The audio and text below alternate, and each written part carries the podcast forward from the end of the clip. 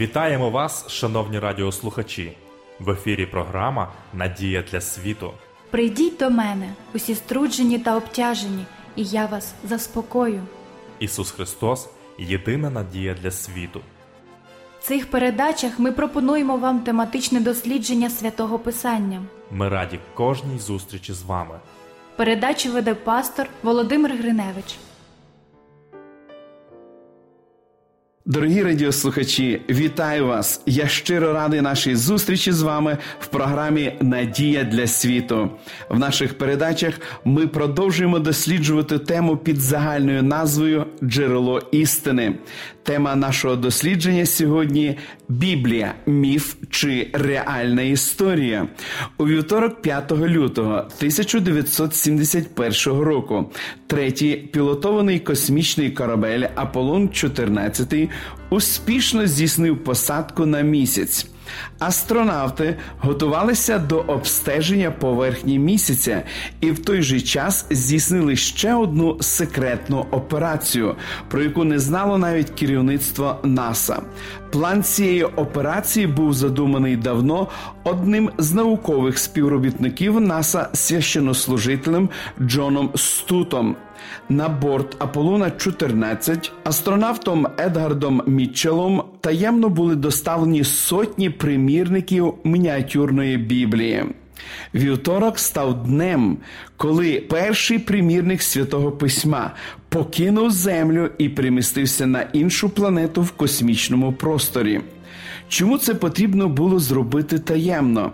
Тому що їх колеги екіпажу Аполлона 8 потрапили в страшний скандал через те, що в передень Різдва 1968 року, вийшовши на орбіту місяця, зробили не тільки неповторні знімки сходу землі, але й зачитали уривки з першого розділу книги буття. Вийшовши на зв'язок із землею, астронавт Френк Борман повідомив: для всіх людей на землі у екіпажу Аполлон 8 є послання, яке ми хотіли би вам відправити. На початку Бог створив небо та землю, а земля була пуста та порожня, і темрява була над безоднею, і дух Божий ширяв над поверхнею води, і сказав Бог: Хай станеться світло, і сталося світло. Тоді Ліга американських атеїстів подала скаргу на НАСА, оскільки з їх точки зору цей вчинок порушив принцип відділення церкви від держави. Атеїсти, вони і в Америці атеїсти. Дозвольте розповісти вам реальну історію з минулого. Одного разу чоловік прийшов у перукарню, щоб його, як завжди, підстригли і поголили. Він розговорився з перукарем, який його обслуговував. Говорили про різне. І раптом розмова зайшла про Бога. Перукар сказав: Що б ви мені не говорили, я не вірю, що Бог є. Чому? запитав клієнт. Ну, це ж і так ясно. Достатньо вийти на вулицю, щоб переконатися, що Бога немає. Ось скажіть, якщо Бог існує, звідки стільки хворих людей? Чому так багато безпритульних дітей? Якби він дійсно існував, не було б ні страждань, ні болю. Важко уявити собі люблячого Бога, який допускає все це. Клієнт на мить задумався, але вирішив промовчати, щоб не вступати в суперечку. Коли перукар закінчив свою роботу, клієнт пішов. Вийшовши з перукарні, він побачив на вулиці зарослого і неголеного чоловіка. Здавалося, що той не стригся цілу вічність, настільки неохайно він виглядав. Тоді клієнт повернувся в перукарню і сказав перукареві: Знаєте, що я вам скажу? Перукарів не існує. Як це так? здивувався перукар. А хіба не в рахунок я? Я ж перукар. Ні, вигукнув клієнт, їх не існує. Інакше не було б зарослих і неголених людей, як он той чоловік, який йде по вулиці. Ну, друже, справа не в перукарях. Просто люди самі до мене не приходять. У тому то й річ підтвердив клієнт. І я про те ж, Бог є. Просто люди його не шукають і не приходять до нього. Ось чому в світі так багато болю і страждань. Середнього віку українці пам'ятають, що в минулому бути віруючим було непопулярно. За віру в Бога людей висміювали, за прихильність до Біблії людей переслідували, а вони її не зрікалися і готові були терпіти позбавлення волі і навіть прийняти смерть. Що за сила міститься в Біблії, що за неї люди віддавали своє життя? Вороги Біблії переслідували її і тих, хто її читає, як найстрашніших супротивників суспільства. Її спалювали, забороняли і оголошували поза законом від епохи римських імператорів до нинішніх днів. Але вона все ще жива. У 303 році нашої ери імператор Римської імперії Діоклетіан видав указ, який повинен був привести до припинення християнами молитов і знищення Біблії. Як пише Кембриджська історія Біблії, всюди поширювався лист імператора, в якому наказувалося руйнувати церкви і спалювати Біблії. Іменитим людям воно загрожувало втратою всіх цивільних прав за сповідування християнства, а за таємні молитви у власному будинку імператор погрожував тюрмою. Всього через 25 років імператор Костянтин, наступник Діоклетіана, видав указ про виготовлення 50 екземплярів Біблії за державний рахунок. Про це розповідає римський історик Євсевій. Напевно, багато пам'ятають ставлення в минулому до Біблії та Євангелії у Радянському Союзі. Нині в Україні президент країни під час інавгурації приносить присягу, поклавши руку на Євангеліє. Біблія, міф чи реальна історія. Що ж собою насправді являє Біблія? Відкриваючи її, ми бачимо, що це збірка книг. Авторами книг, що увійшли до Біблії, є Мойсей, Самуїл, Давид, Соломон, Єздра, Ісая та інші в Старому Завіті, який був завершений в п'ятому столітті до нашої ери. Апостоли Матвій, Лука, Марк, Іван, Павло, Петро написали книги, що увійшли до Нового Завіту в першому столітті нашої ери. В канон святого письма увійшло 66 книг, 39 книг Старого Завіту і 27 книг Нового Завіту. Автори святого Писання були різними за освітою і соціальним становищем, жили в різні епохи на протязі півтори тисячі років протягом життя 40 поколінь. Біблію писали більше ніж 40 авторів з усіх суспільних шарів, включаючи царів, селян, філософів, рибалок, поетів, державних діячів, вчених і так далі. Серед них Мойсей, політичний діяч, що отримав блискучу освіту в Єгипті, апостол Петро, рибалка, прок Амос, пастух, Ісус Навин, воєначальник, Неємія, царський чашник, Даниїл, прем'єр-міністр. Лука лікар, Соломон цар, Матвій, податківець, Павло Рабин. Біблія писалася в різних місцях і при різних обставинах у пустелі і в'язниці, на схилі пагорба і в палаці, під час подорожей і на острові. Однак при всьому цьому відчувається єдність думок і цілей, і не дивно, тому що справжнім автором є Господь. Послухайте, з якими словами апостол Павло звертається до свого учня і співпрацівника Тимофія у другому посланні до Тимофія. Павло пише: І ти знаєш з дитинства Писання святе, що може зробити тебе мудрим на спасіння вірою в Христа Ісуса усе писання Богом натхненне і корисне до навчання, до докору, до направи, до виховання в праведності, щоб Божа людина була досконала, до всякого доброго діла готова. В даному тексті представлено декілька важливих аспектів. Святе письмо несе з собою спасіння через віру, наставляє людину на праведний шлях і робить її здатною творити добрі справи. І ось те головне, що відрізняє Біблію від всіх інших книг. Апостол Павло говорить, що усе писання Богом натхненне. А що це означає?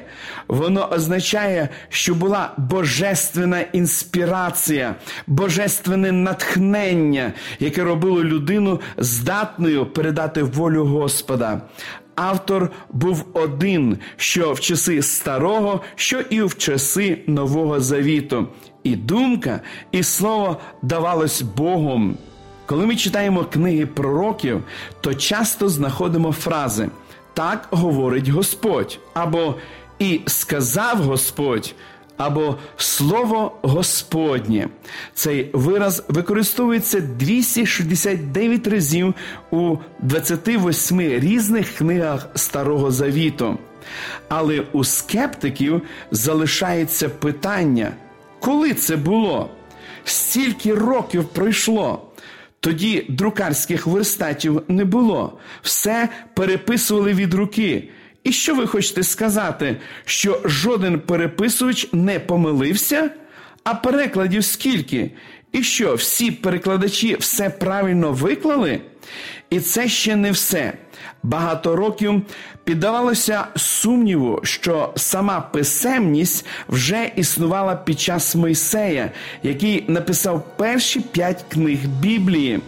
Висновок у скептиків був однозначний. Насмішники Біблії говорили і твердили одне: релігія опіум для народу, а Біблія збірник міфів і легенд, вміло придумані попами, щоб обдурювати простий народ і тримати його в слухняності. І треба визнати, що довгий час важко було щось заперечити цим скептикам, коли вони вимагали, щоб їм надали інші не біблійні, а археологічні докази.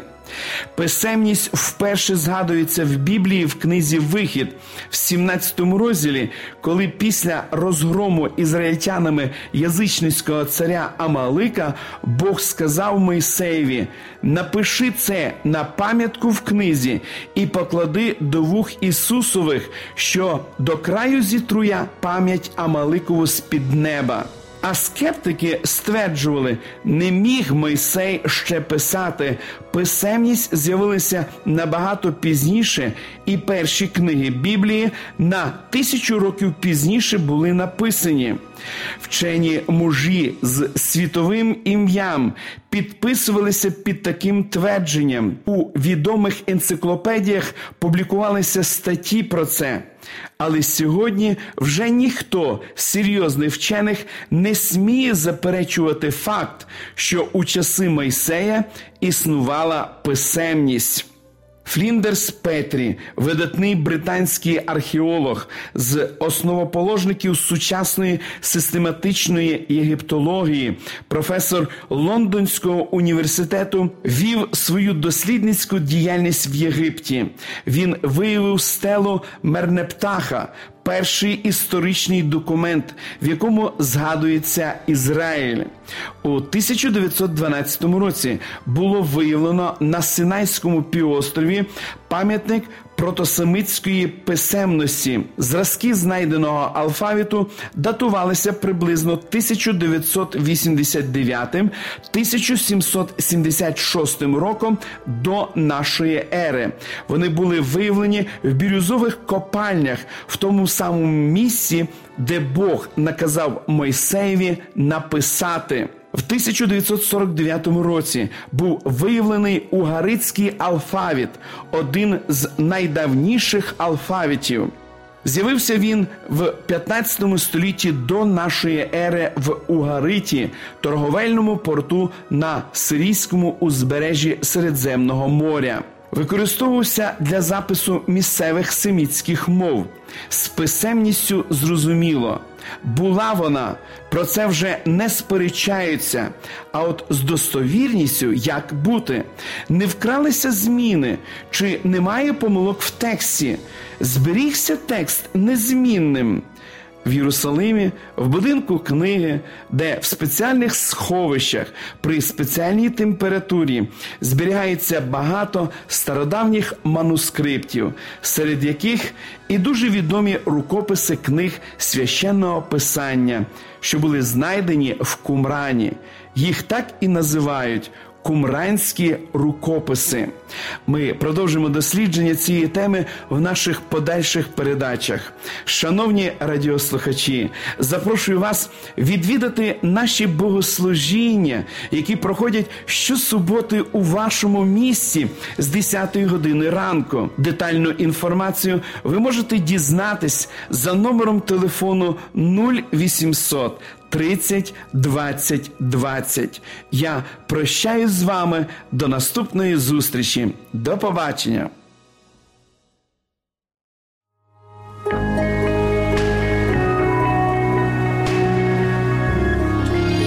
Живи з надією. Радіо Голос Надії.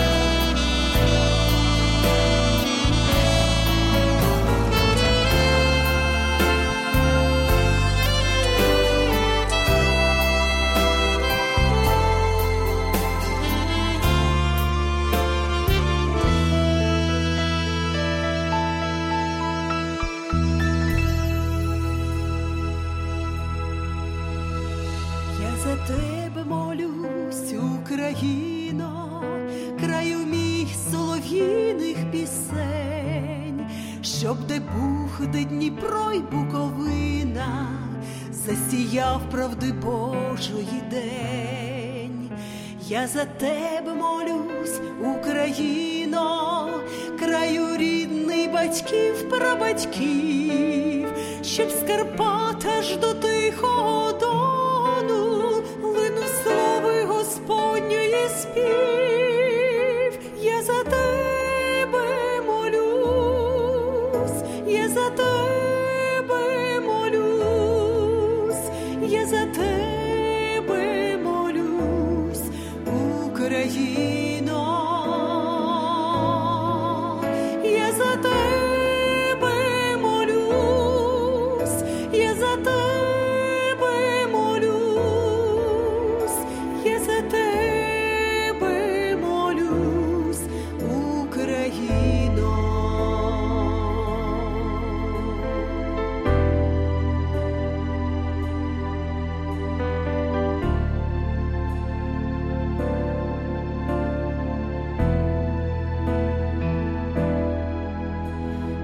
тебе молюсь, Україно, чути стогін з дніпровських висот, в твоїм серці чорнобильська рана, і в темряві блукає народ.